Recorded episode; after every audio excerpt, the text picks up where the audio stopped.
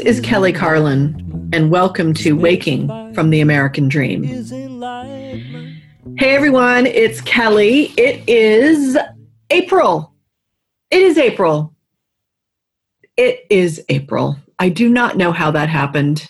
It seemed that January took its time, even February took its time, and then I don't know, March just uh, happened. now we're here in April. And my wisteria, I'm looking out at my window, is bombing. It's just, it has exploded. Uh, spring is mightily here. And uh, the sun has changed its angle enough that you know we're in a new season. And I know some of you out there are mm, living in places where it still hasn't quite determined yet if it's ready for spring, but I tr- I want to let you know that it will come. It will come. And uh, I know it's been a few weeks since the podcast, but uh, thank you guys for hanging in there. And uh, last episode, we talked with David Dean Bottrell about acting in the creative process. And uh, we get to dive into some more creativity today. And I'm super excited with uh, two guests. Yes, people, we have two guests today. I can't even imagine that, but it is happening. And uh, we could have had three, but that would have been uh, almost too much for me. And, and plus, the third person is is a guest unto himself at some point in the future for this podcast. Uh, I'm very, very excited to have two of the three authors of a beautiful new book that is out called Deep Creativity Seven Ways to Spark Your Creative Spirit. But I have to say that titles are important and they are on the front page and they tell you something about what's inside this book. But this book is so rich, so um, it's like a seven layered dip. it's got so much in it that this title is like, yeah, it's about creativity. It's deep. Those are two important words, but my God, it is a portal to so many things, which we will talk about today. So, my guests are two of the three authors. Uh, I have Deborah, Deborah Quibell. Do I say that right, Deborah? Yep, that's right. And Deborah is uh, a PhD and has taught healing and meditation for over 14 years, got her PhD in depth psychology at, oh, shocking, Pacifica. you guys all know about that. Uh, she's studied uh, pranic healing and yoga. She's published in academic journals and top online publications. She writes poetry, which are some of her poems are in this book, and they are the kind of poems that open a door to who you really are. She's also a senior instructor for the Institute for Inner Studies and teaches pranic healing, yoga, and meditation all over the world. And she regularly speaks at international conferences and festivals and has made a bunch of media appearances.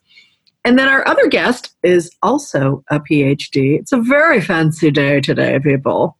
Uh, my other guest is an actual friend of mine, someone I've come to know as a colleague and a friend, also from Pacifica. And Jennifer, how do you say your last name? It's Seelig. It is Seelig. I always say it Selig, and then she says Seelig afterwards, and I always feel like an ass. That's the kind of friends we are, Kelly.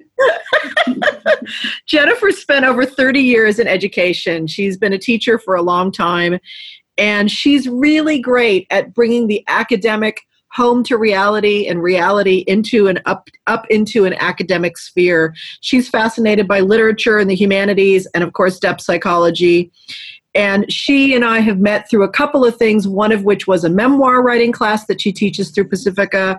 And she also has another path of teaching lately around deep vocation, which uh, I highly recommend. She's authored dozens of newspaper articles, book reviews, journal articles. She is also a publisher in her own right and has her own press.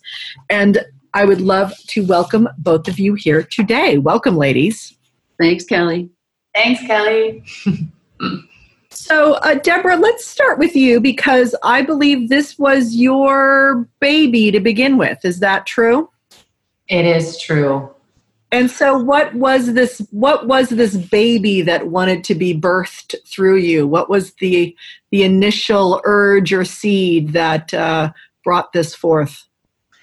Yeah, I, I, talk about this a little bit in the introduction to the book, but um, the impulse for this book was really actually almost a reaction or a rebellion to currents that I was working within in this large scope of creativity. Um, and what I mean by that is uh, I've been writing for various online publications, and the demand for content became incredible. Mm-hmm. Uh, the number of pieces that are expected, the amount of words that we're supposed to use being a very short amount of words to get a point across. And, and I started to think something here is missing in this process of creativity. That creativity is not just about producing content.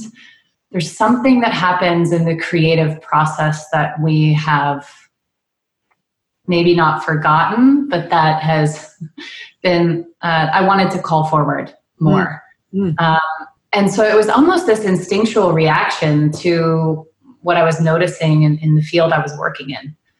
Um, and so I started to think, how can I put put together something um, that would start to get at this?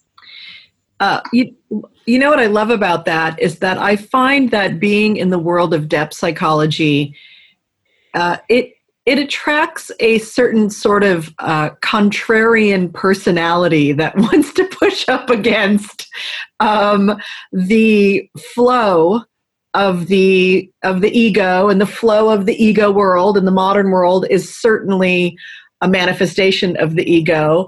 And so that's not surprising that uh, you know being caught up in this flurry this uh, in, yeah this intense flurry of more and more quick quick you know it's all these quick hits and hot takes and da da da da da and and there's nothing there's there's no meal there. There's nothing you can't even get a taste of anything these days.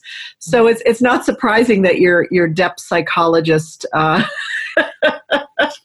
ways came about and like, hmm, what's the other thing going on here? Um, so yeah, and and I love that, and yeah, yeah, it's great. Uh, and Jennifer, what what brought you into this? What made you see or see this as a portal for your own expression? I mean, obviously, you teach a memoir class. You've been involved in literature, and you know, always been a, a creator. What about this really spoke to you? Well, um, working with Deborah really spoke to me. For one, mm. um, I would follow her anywhere. Uh, but I've been I've been obsessed and consumed by creativity all my life. You know, from the time I was a child, a deeply deeply creative child, and then um, you know having taught literature, taught the humanities, created programs to study creativity, etc. So this has just been kind of the water that I swim in in my in my professional and personal life. And so but you know what i hadn't done before was really think through in any kind of systematic way what the intersection was between depth psychology and creativity and how those two fields could inform each other in a way. And so deborah had come up with this idea for a book and had come up with this idea she can talk about the seven ways into creativity um, and so i was curious to start writing into those ways myself and discover something about creativity for for myself through the writing process and through the collaboration process. This was a highly collaborative book. Um, and we know that the um, depth psychology itself is a collaboration with the creative unconscious in so many ways. So to collaborate creatively with with two other beings and to consciously bring in the unconscious in doing so, um, again in a systematic way, was was was uh, such a, a, a an invitation I couldn't pass up. Yeah, yeah, I can imagine. Absolutely. And I just want to name, you know, the third author of this book is a gentleman named Dennis Patrick Slattery, who taught at Pacifica. And I had the immense honor and joy to be in his presence. He walked us through uh, Dante's Inferno.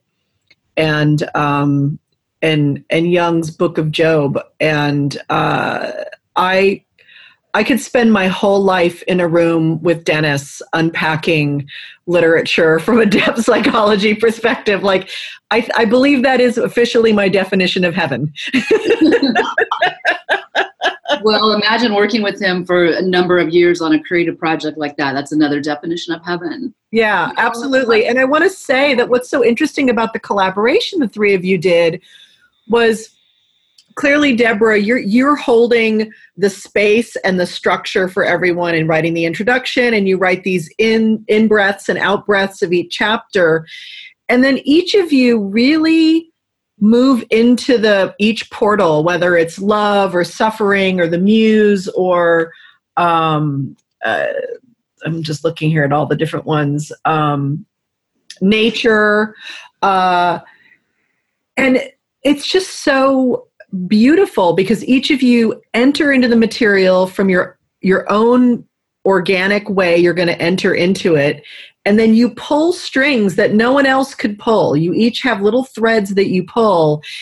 And i think it really honors one of the major uh, things that you talk about in this book. I mean you have these kind of 15 principles which we'll get into but the idiosyncratic nature of creativity and that by each of you showing up in your own ways each little chapter really illuminates like oh you can enter you know here's how i enter it here's how dennis enters it here's how i enter it. Oh and how do you enter this? You know it really is an invitation. Uh, i think so many of us i know i've been a studier of creativity. I'm always fascinated by the process and you know started doing julia cameron's the artist way uh, you know, 25 years ago or even maybe longer than that, and never got. I always left myself out of the process. I was always wanting someone to teach me the rules, kind of an outside in way to do it, um, because I wasn't even present in my body yet. So I, I just want to talk a little bit about how how bringing depth psychology to creativity um, is a unique invitation into the creative uh, life or the creative process or even ideas about creativity.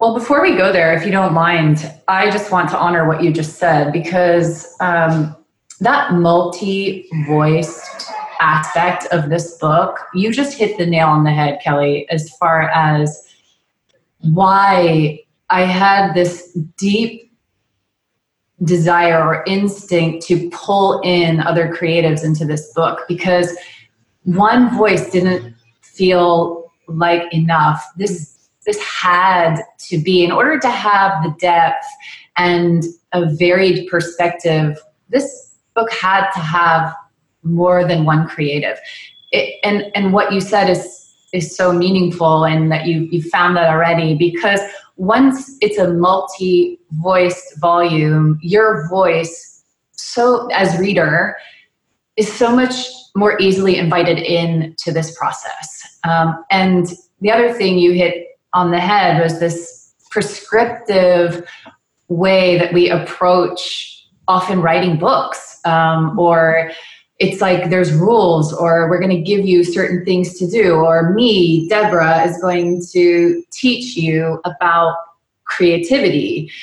And this this book was it was so important that it was a demonstration of creativity as much if not more than any sort of instruction.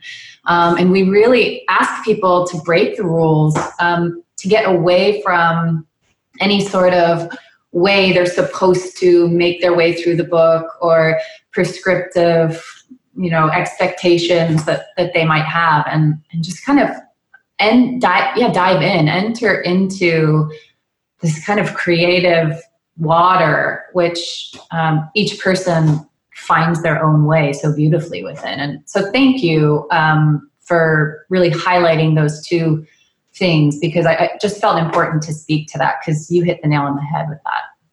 Yeah, and, and all of that offers certainly um, that multiplicity, uh, which we're so not used to, honoring the many, many voices, uh, and and and there is something about um, there there's there's some sort of i mean i just read the chapter on love and there's it's so interesting that you you start the book that way and um that there's something about learning to be um, i kept thinking of the word reverie when i was reading that chapter too. And and knowing that reverie is kind of a word that might take people into their head and need to figure out but really get that there's something about the way you're you talk about love and using love um, in order to connect you uh, to this relationship. Um, and, and, jennifer i wonder if you could speak a little bit about uh, when i was reading your essay about love i really felt i really felt your love. Like i really, really got it. Like how there is some sort of offering you're giving through everything and it's it was just such a beautiful i don't know it opened up something in me in such a in such a way and i learned something about you obviously too but can you talk a little bit about love and and what it has to do with creativity oh my gosh um, yes i can and i can say thank you for saying that you um, felt that way about the chapter it's also a testimony to the partnership I have with Deborah and Dennis that I could write so vulnerably about love. Mm. Um, you know, we haven't mentioned it yet, but Deborah and Dennis and I have a, a, a lineage, really. Um, Dennis was a teacher of mine at Pacifica. I was a teacher of Deborah's at Pacifica. Ah. We're each 20 years apart in age, so we've got mid 30s, mid 50s, and mid 70s and so it's a it's a it's a multi voice in that sense. But we all have such a such a, a, deep love and respect and honoring of each other that what, what we would do when we would enter into these ways is we would just choose one and say okay you've got a month. Go write about love and creativity. And we had no idea what each other was going to write about or the angles we were going to take or even what angles you know we personally were going to take mm. um, and the big surprise and the joy was at the end of the month sharing those essays and seeing the areas of overlap but the absolute areas of difference which gets back to what you pointed out earlier which is the one of the first principles of deep creativity is that it's idiosyncratic so what I have to say about love is going to be very different than what De- De- Deborah or Dennis says because we are idiosyncratic, unique human beings with unique experiences. Um, and yet, there is something so archetypal and universal about love that we're all saying, in some ways, the same thing, approaching it from different angles and different life stories. And so, for me, that chapter was just really kind of a movement through all the ways that love had fueled my creativity from writing horribly bad poetry for people I had mad crushes on when I was in my late teens and early 20s, which will never see the light of day. really? Please, can we have a published volume? no. Deborah and Dennis are the poets. They both have published books of poetry, and I, I will not um, publish books of poetry, but I will mention that I have written bad poetry.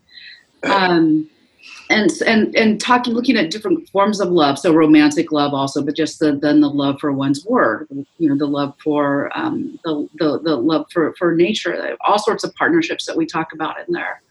Um, we have a chapter on um, the way of na- uh, the way of the muse where dennis dennis enters a little bit through the actual mythological muses because that's his background.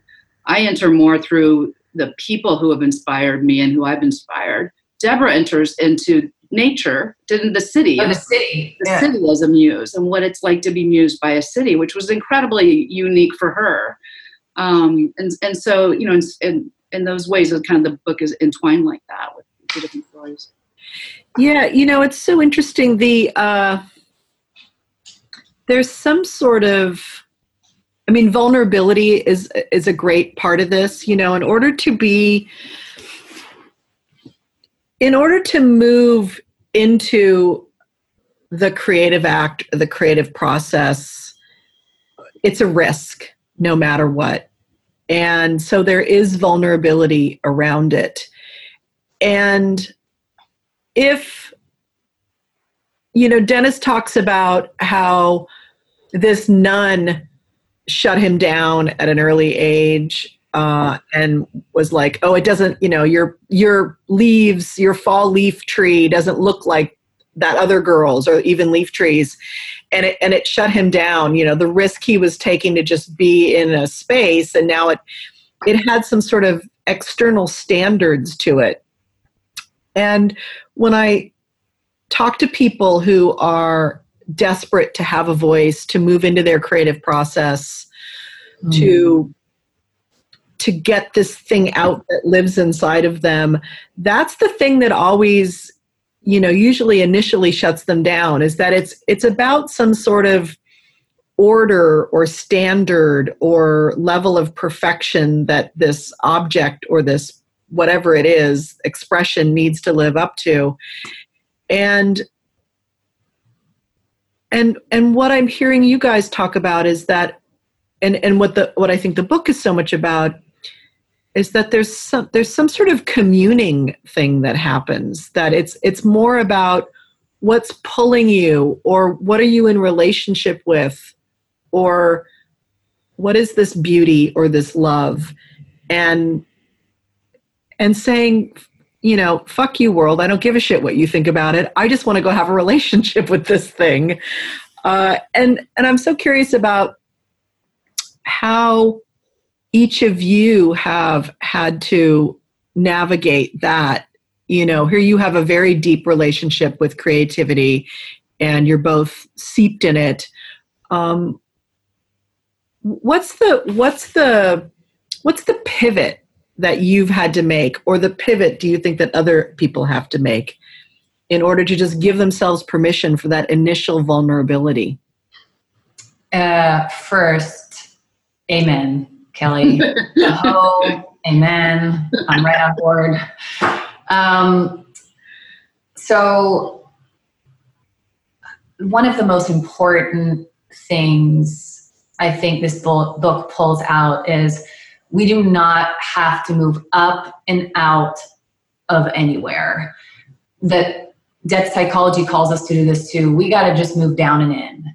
And when you go down and in to your life, to what is present in your life, um, you are going to hit some places that are naturally and instinctually creative.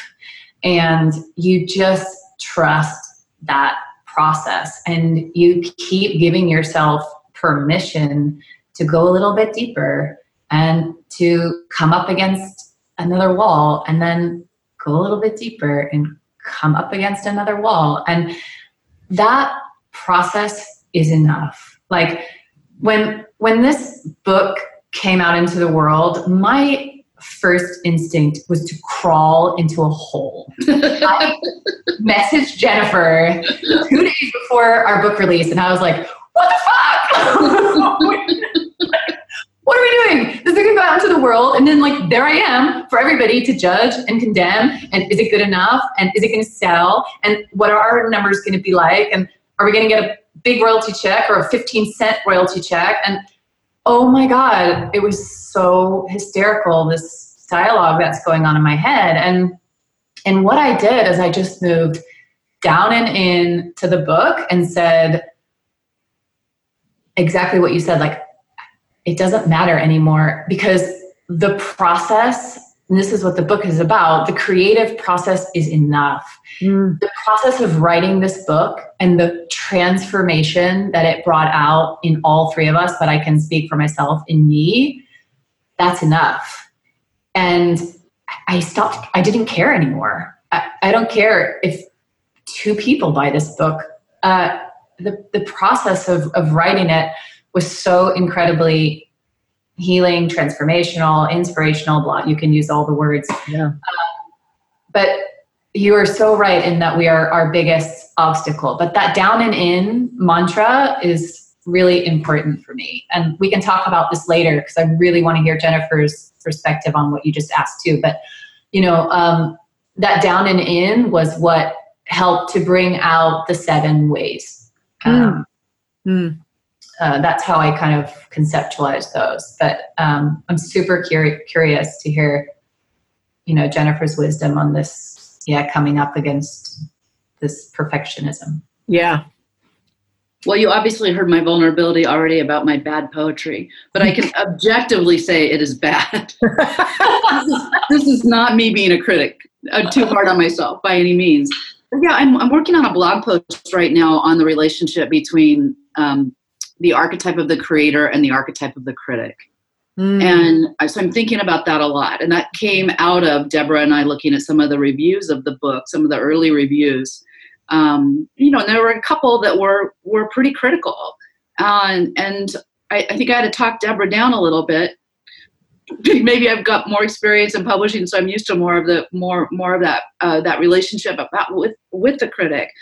Um, but where I go where I go with that is is the the centering place for me around it is that I just like I'm giving the book and my own vulnerability as as an act of love and service to hmm. whomever in the world wants it or needs it or can find it to be medicinal in whatever way. Because one of the principles of deep creativity is that it's healing.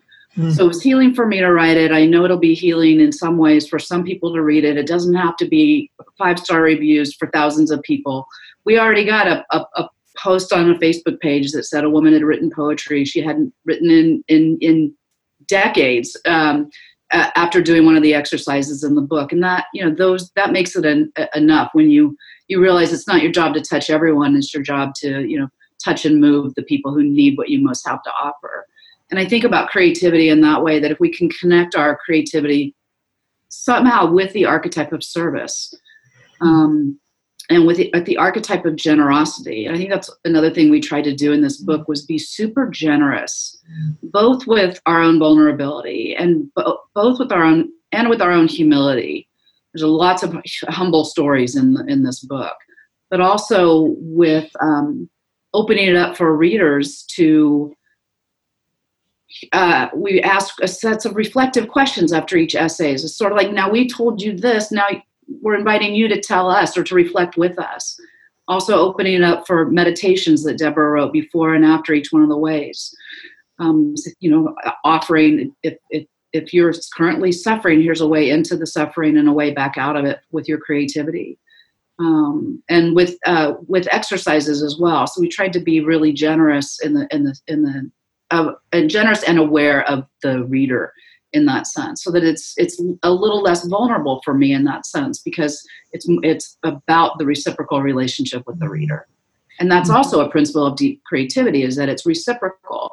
So this idea is that if we can write something that then in turn inspires someone else to write a poem that's probably way better than mine that's fantastic. Yeah.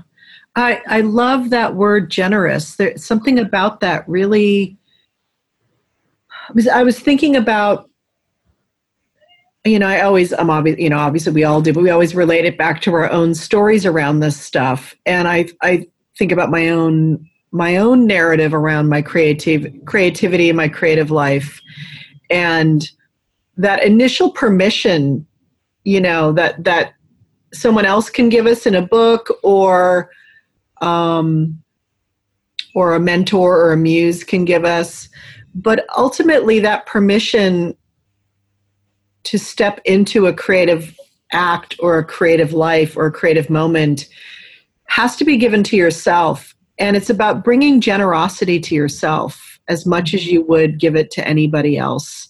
Uh, we're so ungenerous with ourselves.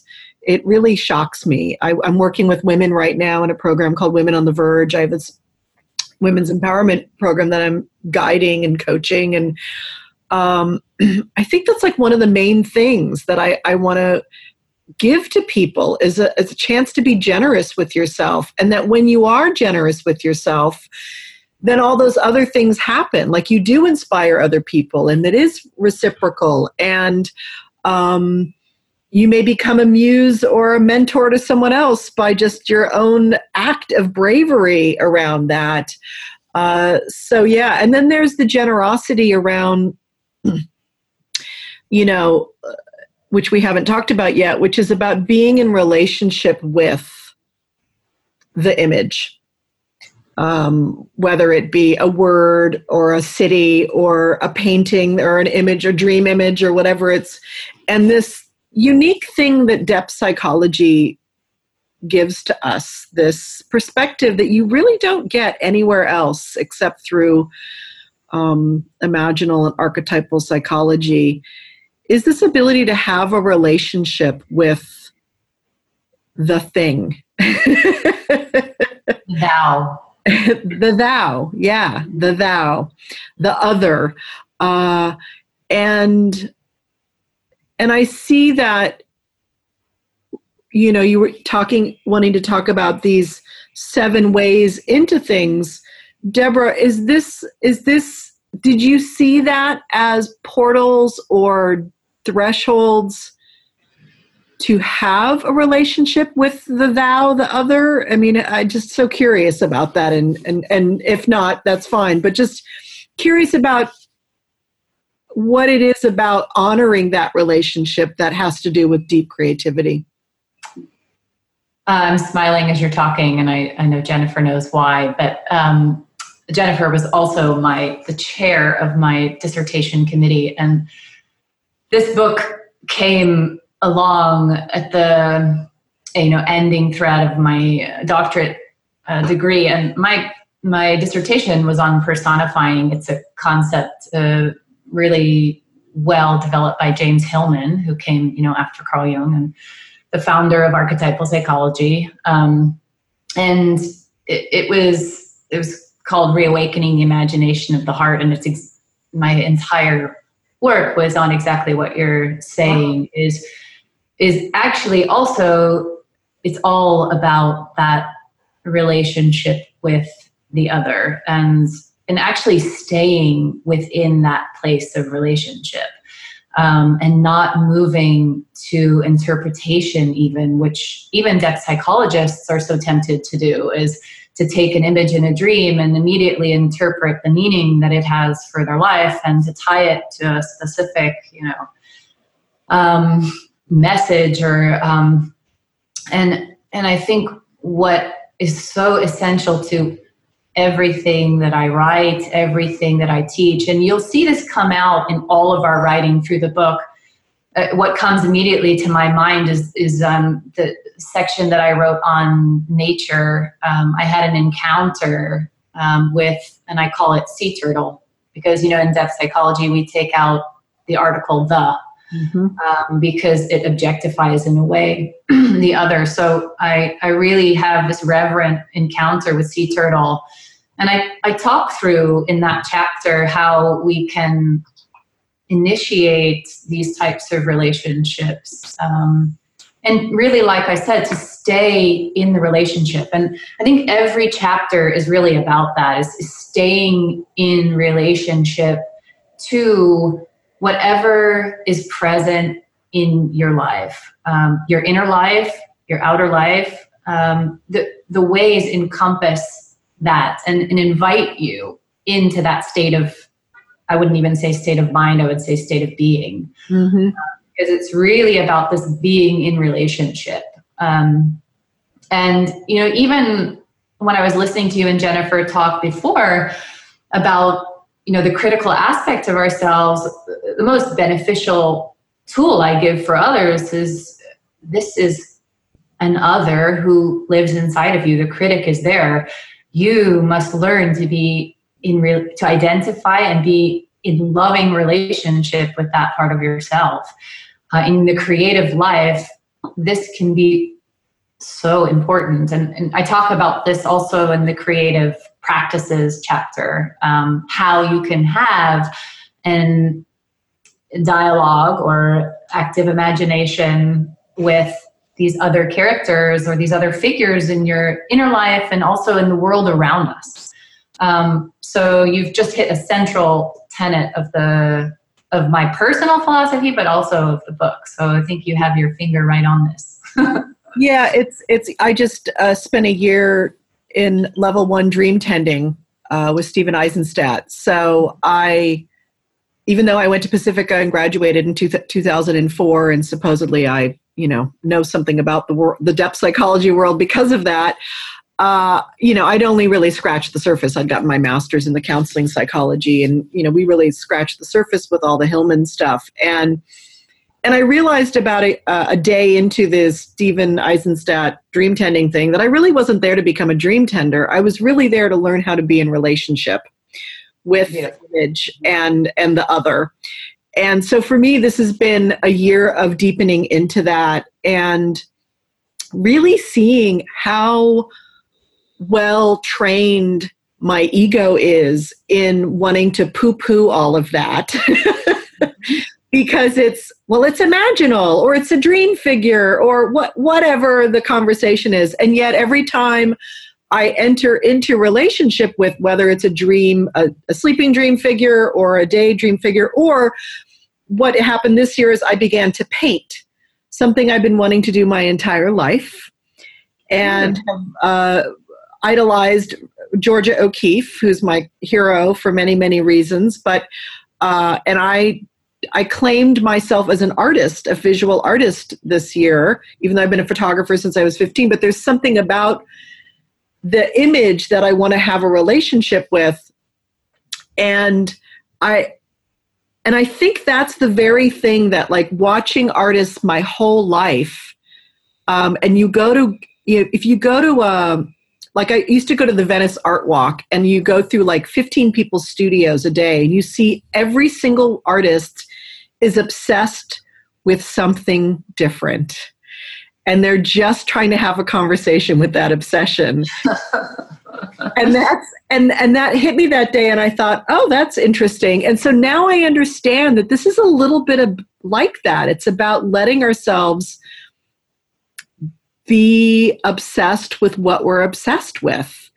Um, and Jennifer, my question to you is you being like, you know, I think Deborah would hold you up this way too. You know, you're kind of like our our fully academic friend. Like you've been like living in that world. You're the dissertation chair. You're the one who, you know, knows how to to to to to live in that part of the world.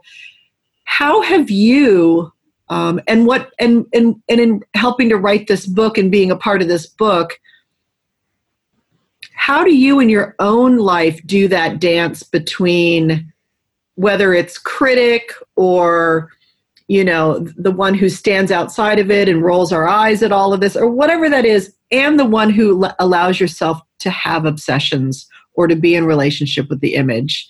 How do you do that do you have to do a dance or do you just live in it that way all the time Um, can you say, phrase your question in another way? So I want to make sure I get it. i think i'm just interested in when you have to put on how how do you do the dance between waking functioning ego which could be academic or could be whatever that dance is the one on the outside versus the one who gets to be the artist and gets to be in relationship with the image or the obsession and um, fall into that you know? How do you because i i'm just learning to do this pivot and i you know it's it's a muscle that you have to learn how to kind of activate and i'm wondering how you activate it as you put on different hats in your life or do you are you always or is it Well, always on Yeah, it's a it's a really interesting question because I you know I was a traditional classroom teacher for 30 years, and as a teacher, part of your job is to be a critic, right? Mhm. You're, you're the one who has to do the assessment and the grading, decide if someone passes on, and and so. And it's it's a strange thing to foster people's creativity at the same time you're also assessing their creativity. And I'm sure that I have stopped multiple people from writing their own poems and short stories in the same way that Dennis's art teacher stopped him from painting. So I'm sure I've been on the on the other end there of that as well. I mean, I think the way that I've always tried to handle that is I'm going to keep I'm going to go back to love and service again, but that even assessment can be a form of love and service to somebody becoming stronger, becoming more creative, becoming more technically adept, etc. Um, so I, I think I've been able to balance that. I, even when I taught high school, I would have people who would still, after I failed them in a class, would come up to me and say, "Thank you. I know you were just doing your best with me, and I'm sorry. I, you know, I didn't rise to the occasion." So I, I think that there's something in the open heart of the assessor that comes through. Mm, Um, that's one way of answering. The other way of answering you is say that uh, I've stopped teaching in the classroom now. That I, I've made that pivot now away from academics, and I don't want to go back. um, because I want to live more in this world of creativity. And so, in teaching memoir that I'm doing right now, um, I'm I'm of course giving technical advice on how to do dialogue and how to strengthen dramatic tension, etc. But I'm not slapping grades on someone's work, and I'm not telling them their story, you know, as a C story or whatever. Um, I'm really there to kind of enact the principles of deep creativity. One of them is that creativity is healing. And so I want this, you know, next part of my life to really be about the the venture of healing through creativity. Mm. Um, so it's a little bit different. Does that answer your question? Does that get to it? Yeah, absolutely. And and I'm guessing that your teaching is part of your deep creativity. Of course, yeah, it's, it's very much so. I've always been a really creative teacher in the sense that I never want to do the same thing over and over again. I'm always looking for new ways to bring in the material constantly creating new courses, you know, new approaches to courses, etc., new programs all of that. So it's been definitely a path of my creativity. Um, and learning itself is a creative venture, and academics is a creative venture, and writing a dissertation is every bit as as uh, creative as as writing a novel is. Mm. So I never I, the people talk about writing um, academic versus creative writing and i think that that's a um, it's misspoken to, to say that they're different in that sort of sense but having said that still this is an important pivot for me and this i think this book really gave me the strength to to to, to make that pivot and to say this is the world i want to live in full time now mm. and the, the coolest part about this process also was that the book also became the the other the the book really took on a life of its own, Kelly and Jennifer can speak to this too. You know, I think Jung has something where he says, you know, after you've been seized by this creative impulse, oftentimes it's just possessive, but when you stand back and look at what you've created, you're almost amazed that something like that came from you. It, it feels both yours and not yours. And we had no idea. I, I wish I could show you the initial outline that I sent to Jennifer when I proposed this book. It was like, you know, a few sentences written on a piece of paper. And she, I had no idea what else to tell her except let's start. And how we roped Dennis in was to be like, can we try this for a chapter? Like, can can the three of us just do this and see if it's fruitful and see what emerges and be in relationship to this process and if it's fruitful we continue and if it's not we don't mm. so the best part was there was never even an expectation of a full book at the end it was just this could be fun this could be interesting and beneficial for all of us and the 15 principles, the things that are the central tenets of this book now emerged through the creative process. We did not have 15 principles written down that we were going to demonstrate in these chapters. We wrote these chapters and allowed these principles to emerge. And we were like excavators. We were just looking at the essays trying to find okay what what are these things that we're in relationship to? What's emerging here? How what does this look like if this was a story? What is the story of deep creativity? Who is deep creativity? And if i get to know her what what makes her unique. And that's where those 15 principles came from. And for me that was the most meaningful part of the book and also such an invitation for anyone to just get started with the creative process because the the gold emerges from within the depths of that process. And that is the, both the demonstration and the message of this book i would say yeah i i just i love that so much because i think about my own uh, writing of my solo show and then writing my memoir and i mean my memoir you know, I mean, it, it, it had been scaffolded out because of my solo show, but I remember the beginnings of my solo show and how it was like two and a half hours of just stories that were just all over the place and too much, too much, too much. And then slowly this this this something, this string that held it all together started emerging, and I, and just it, and arising and emerging, which you know these are all words that we use around the soulfulness, the thing that bubbling from beneath, bubbling from the process itself, trusting the intelligence yes. of the process. And, you know, I think about how we're taught as humans on this earth in Western societies, certainly. It's all this top down thinking, it's all of this planning, it's all of this knowing ahead what's going to happen, and how nothing really works that way. nothing does. Like, you know, we didn't submit a proposal until we had a full manuscript. and we didn't get, we, we couldn't come up with a structure. We didn't we didn't know what was going to go on. Yeah, we didn't even get the title till really late in the yeah. process as we realized, oh wait, we're defining something here you know uh-huh. we're actually defining this this this connection here but we you know we use in, in the introduction deborah uses the analogy the comparison between the the water slider that you know those, those little creatures that slide along the water yes skating the surface mm-hmm. Which is what contemporary creativity a lot of that is like versus the the dolphin diving down underneath the water and then uh, you know emerging up. And so the book is really as she said it's kind of like i go down and go up and that was the process for us as well was just this okay let's dive into love for a month and see what happens and see what we bring back up and see if, if, if we if we feel like it has worked and if the you know the process is valuable.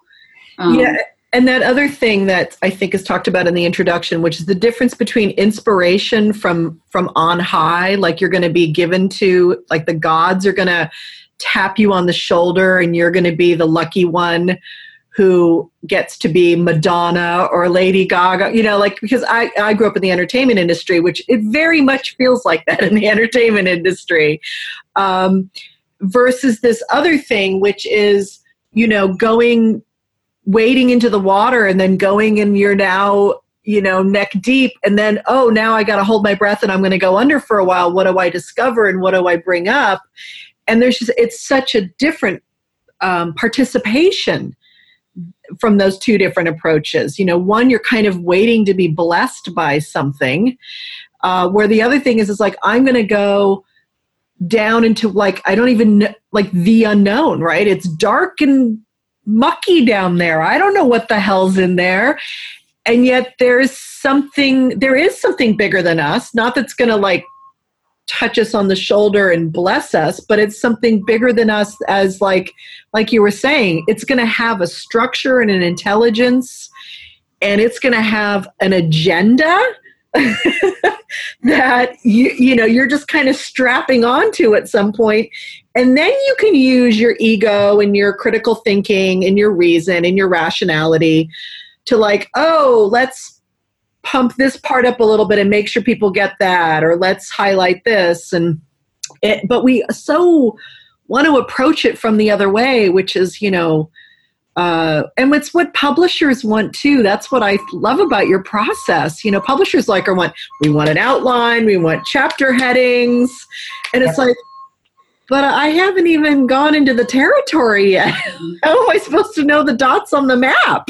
Mm-hmm. You know, so yeah, I I love that. I love and and it's and it feels that way as you read it too. Um, it, it, it reminds me of this this great story about my nephew when he was maybe four or five. We took him to a bowling alley for the first time, and he wouldn't roll the ball and he, he, he was he said I, I can't do it because i've never done it before. And i thought was so fascinating because how you do it is just by rolling the ball which is right. that old proverb you know we make the road by walking. So that's what you have to do sometimes in creativity is you've never painted before that shouldn't stop you from painting. That's like my nephew saying i have never rolled the ball so therefore i can't roll the ball yeah. right? You make the road by walking you make your paintings by starting in that sense. And so the that's why there are exercises in the book after each one of the chapters to say hey if you if you want to try on some of the ideas in the chapter you know here's an exercise you could you could do or you could amend or you could follow in whatever way you want to um, to get started. Yeah. Yeah. The, I, you know i use I mean, God bless Anne Lamott and her shitty first drafts. Like, without that phrase, I would not be the person I am today. I would have not have a book written. I would have not have 25 stories that I can pull out at any moment, you know? So, yeah, yeah, the, just that first, and, and, and yeah, and that's so great. Like, you can't learn how to roll the ball until you just roll the ball. It is just so, yeah, yeah. Uh, so, obviously you and I could talk, uh, the three of us, and uh, talk about this forever. But I just want to give us a little chance to kind of bring in whatever last little thing we want to bring in. And I and I just want to say thank you to to all of you for diving into this process because there's nothing like this book out there uh, you know, let's just talk marketplace for a moment here. There's no approach uh, to creativity quite from this perspective. There's certainly no one honoring, even if you do it kind of in a surreptitious way, the tenets of depth psychology and inside the creative process. And I know by reading this book, I'm going to learn a lot about depth psychology and my own relationship to the thou and the other and of course creativity also. So it's like this it's wider than just creativity. This is a life book in a lot of ways too. So i want to really thank you for that. Um, and I'm, I'm so excited about that part of it.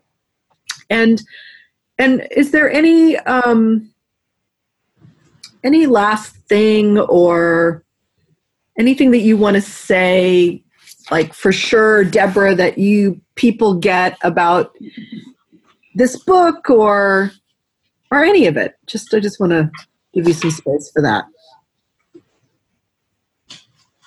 Hmm. You know, I think for me, the most meaningful, one of the most meaningful things is what you just touched on is saying that this is a life book. We played with subtitles forever and ever amen and the publishing company had a lot of say in, in the titling but we you know i kept i keep ro- i kept rolling around the creative life um, and i think I, I, say this towards the very end of the book if you don't mind i'll read a little bit of that Please. yeah um, great you you just said it so and this is in the way of art the last way and it's breathing art out into the world. You know, I say at the end, art is evoked in our way of living. In deep creativity, we look and long to live more artistically. This is perhaps the invisible eighth way of the book, the way of life. It is the way that contains all of the other ways. When we stay in close connection with love, nature, the muse, suffering, practice, the sacred, and art, which are our seven ways, our lives cannot help but become a reflection of that. Our creativity is simply the expression which inevitably flows from those connections. Art is suddenly everywhere, and we on the temple earth offer our small and significant lives in service to her glory. Yeah, and and I can't think of a more richer way to walk through these lives that we live, you know, to be in full relationship to all that that is within and all that is presented to us and all those ways in which you talk about. I mean, it's all a, a portal to all of this, and it really is the self with the goddamn big ass here. well, you could, you could take the 15 principles of deep creativity and call them the 15 principles of the self as well. Yes. Because they're also psychological principles. You know, one of the principles is that deep creativity is attentive. And you see that all over the book. I mean, the more attentive and awake and alive we are to what we see around us, the more we notice creativity absolutely everywhere. We're just a person partaking in this incredibly creative universe. Um, and so it, it that's why I can take the term deep and put it in front of my course in deep vocation and apply the same 15 principles to vocation as we apply here because they're psychological principles as well as creative. And that's Deborah really touched on that in the in the piece that she read. That this is it's a way it's a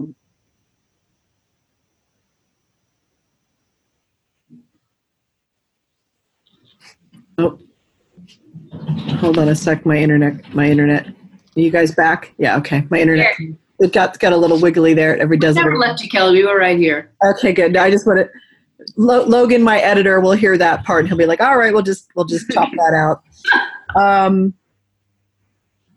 I I just want to. Yeah, I'm just you know I love I love this deep life. I love this ability to take this stuff. I love that this book came into my life the way it came into. Well, firstly through the Jennifer portal, and now I get to meet you, Deborah, and um, and you know, sitting down with it and knowing that I wasn't going to get through it all for this interview, just because, well, it's it's a it's a pithy book. I mean, you it's could generous. It is, generous. it is super generous, and if you really want to live into it all you know, do a chapter a month, you know, like really let yourself stew with it and be with it and be in relationship and be in love with each thing of it and all of that.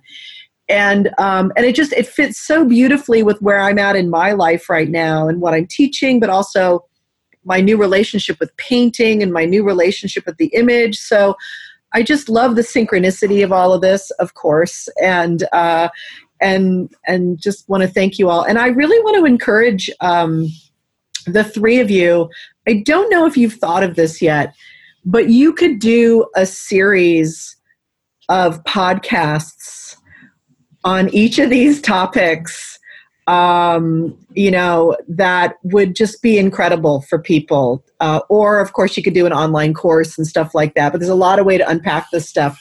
But I was just thinking about, you know, you just each tackling a topic each week or something or each month. And man, would I listen to that fucking podcast regularly.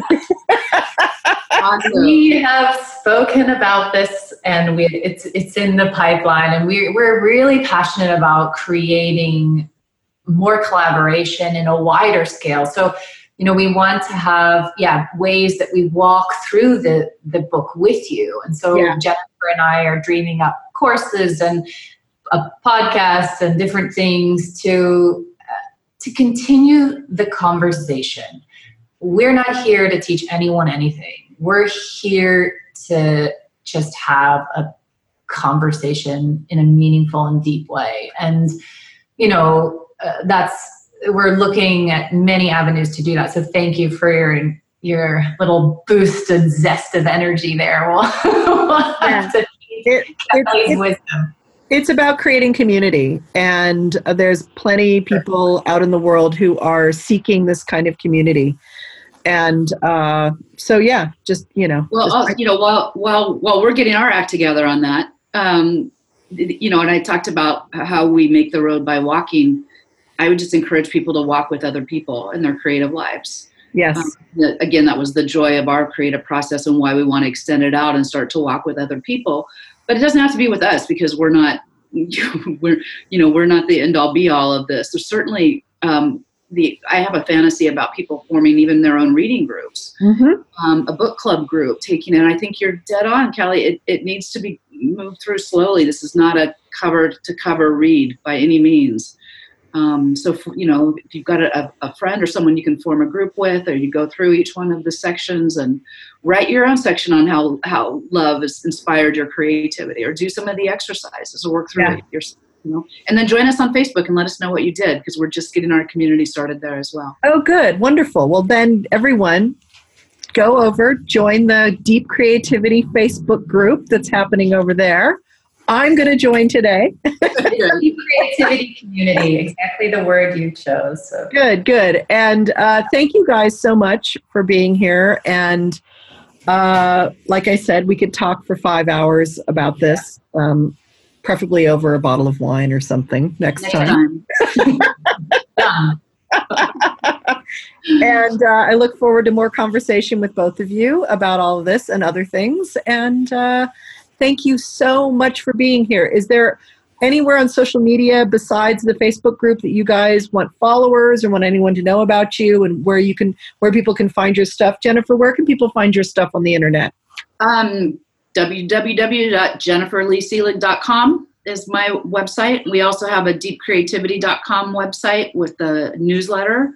You can sign up for our newsletter, join us on Facebook, and that's where I'm at. Great. And you, Deborah, are you up on the internets doing things? I am on the internet on Instagram. I'm modern day mysticism, uh, which is a whole other topic. Um, so modern day mysticism, and I have Deborah Anne Quibell, PhD, exactly how it appears on the book, um, as a Facebook page, um, and then we have our Deep Creativity, you know, Facebook community page as well. So those are the main areas, and I have my personal website deborahannequibellphd.com and a lot of guided practices and, and articles and stuff there too. So great. Um, thanks. Yeah. Yeah. Well, thank you guys for both being here. And uh, all of you uh, people out there listening to the podcast, if you want to support this podcast, please go over to my Patreon page. It's patreon.com forward slash Kelly Carlin and support this podcast. You are supporting my ability to um, you know, pay people to help actually make the podcast happen and keep the lights on because, you know, keeping the lights on is kind of a important thing. so come join us over there. Come join my community at over on Patreon. And, uh, you know, we love to have you. So thank you. All right, you guys, have a great day. Have a great week. Thank you. Thanks so much, Kelly. Uh, bye. Bye.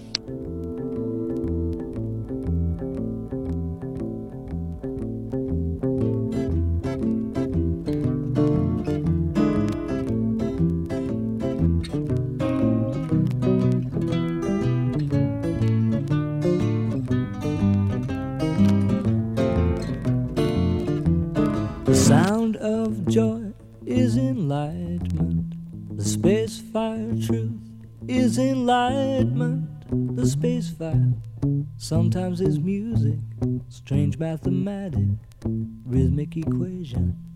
The sound of thought is enlightenment. enlightenment. The magic light of tomorrow. Tomorrow backwards. Backwards. Others of sadness. Others of sadness. Forward and onward. Forward and onward. Others of gladness. Others of gladness. Enlightenment is my tomorrow. My tomorrow. It has no plains of sorrow. Of sorrow. Hereby. Hereby. My invitation. My invitation. I do invite you. I do invite you. To be of my space. Be of my space. The song is sound of enlightenment. Enlightenment. Space fire truth is enlightenment. Light vibration, vibration. Sent from the space, sent from the space world, of the cosmos, of the cosmos, starry dimension, starry dimension. Enlightenment is my tomorrow, my tomorrow. It has no planes of sorrow, of sorrow. Hereby, hereby, my invitation, my invitation. I do invite you, I do invite you. to be of my space, be of my space. Hereby, hereby, my invitation, my invitation. I do invite you, I do invite you. to be of my space, be of my space. Hereby, hereby, my invitation, my invitation. I do invite you, I do invite you. To be of my space, be of my space.